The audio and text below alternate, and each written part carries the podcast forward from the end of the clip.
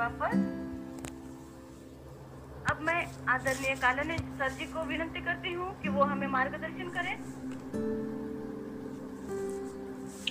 त्या अगोदर सर्वांना विनंती आहे की आपला व्हिडिओ आणि आवाज बंद करा. अर्चना जोशी तुमचा व्हिडिओ चालू आहे बंद करा. सुप्रभात. भारतीय योग संस्थान से एक जुलाई से ऑनलाइन वर्ग शुरू है। उस वर्ग पे आज जुड़े हुए सभी साधक को मैं प्रणाम करता हूँ। और आज की वार्ता, प्रार्थना, इस पर हम चर्चा करेंगे, वार्ता करेंगे। प्रार्थना क्या है, इसके बारे में आज समझने की कोशिश करेंगे। हर दिन योगाभ्यास करते समय हम दो बार प्रार्थना करते हैं। एक योगाभ्यास शुरू करने के पहले ओमकार का जप और गायत्री मंत्र एक प्रार्थना का रूप है। और आखिरी में वैदिक प्रार्थना हम करते हैं। ये दो प्रार्थना हर दिन हम करते हैं। तो उसके बारे में आज वार्ता करेंगे। प्रार्थना का अर्थ है, जो आपके मन में श्रेष्ठ है वह आपको मिले। प्रार्थना स्वाभाविक हृदय के उद्गार से है, जो कृपा पाने के लिए प्रस्फुटित होते हैं। सच्ची प्रार्थना का उत्तर सदैव मिलता है। प्रार्थना अपने से समृद्ध, शक्तिशाली एवं श्रेष्ठ की जाती है, और उससे भी जिस पर यह विश्वास हो कि हम जो मांग रहे हैं, वो देने की क्षमता रखता है। प्रार्थना सरल एवं चमत्कारी विधि है, जिससे कायर निडर बन जाता है, कमज़ोर शक्तिशाली बन जाता है और पापी पुण्यात्मा बन जाता है। जीवन के समस्त अभाव दूर हो जाते हैं। जो चाहो सब प्राप्त हो जाता है। प्रार्थना में दो कारक होते हैं। पहला, जो प्रार्थना करता है वो, और दूसरा, जिससे प्रार्थना की जाती है। प्रार्थना करने वाले का अस्तित्व न रहे। जिससे प्रार्थना की जा रही है, वही दुष्यमान हो। यही प्रार्थना की सफलता है। अतः प्रार्थना करने वाले दीनता, नम्रता, सहनशीलता, समर्पण जैसे महान गुणों की आवश्यकता है।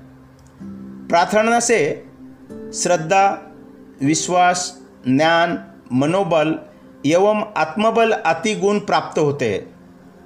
प्रार्थना में हम ईश्वर के सम्मुख होते हैं और इसी कारण हमारे समग्र दोष समाप्त होते। हैं जैसे कीचड़ में सना लोहा चुंबक से आकृष्ट नहीं होता, वैसे ही मैले मन से की गई प्रार्थना स्वीकृत नहीं होती। प्रार्थना व्यक्तिगत न होकर सबके भले के लिए होनी चाहिए। मन का सबसे बड़ा और भयानक विकार है अहंकार। वह भी प्रार्थना के माध्यम से नष्ट हो जाता है।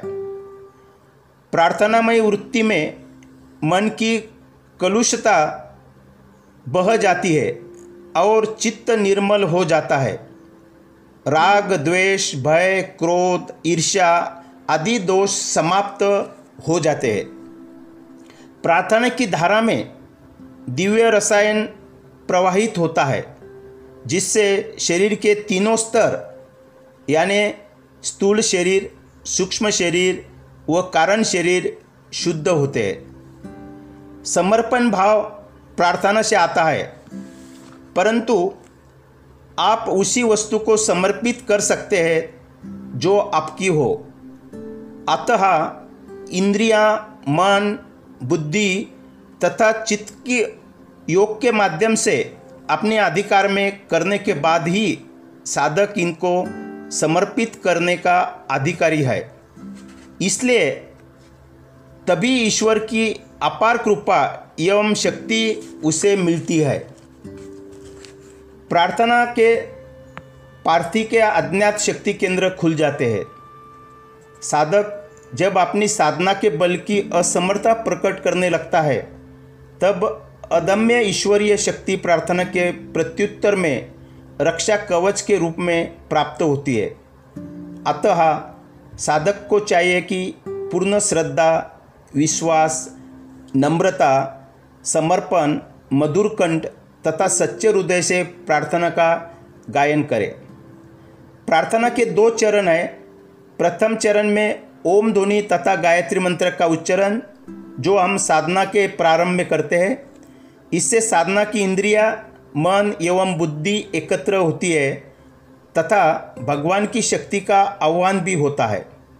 और दूसरी चरण में साधना के अंत में शरीर, मन, शुद्धि, बुद्धि और चित्त शुद्ध एवं निर्मल होने पर, और इसका श्रेय अपनी साधना को न देकर ईश्वर शक्ति को अर्पण करते हुए विश्व कल्याण की भावना करे। यही प्रार्थना के बारे में है। आज मैं यहाँ विराम देता हूँ और सबको और एक बार धन्यवाद देता हूँ। करे योग, रहे निरोग। सबका धन्यवाद।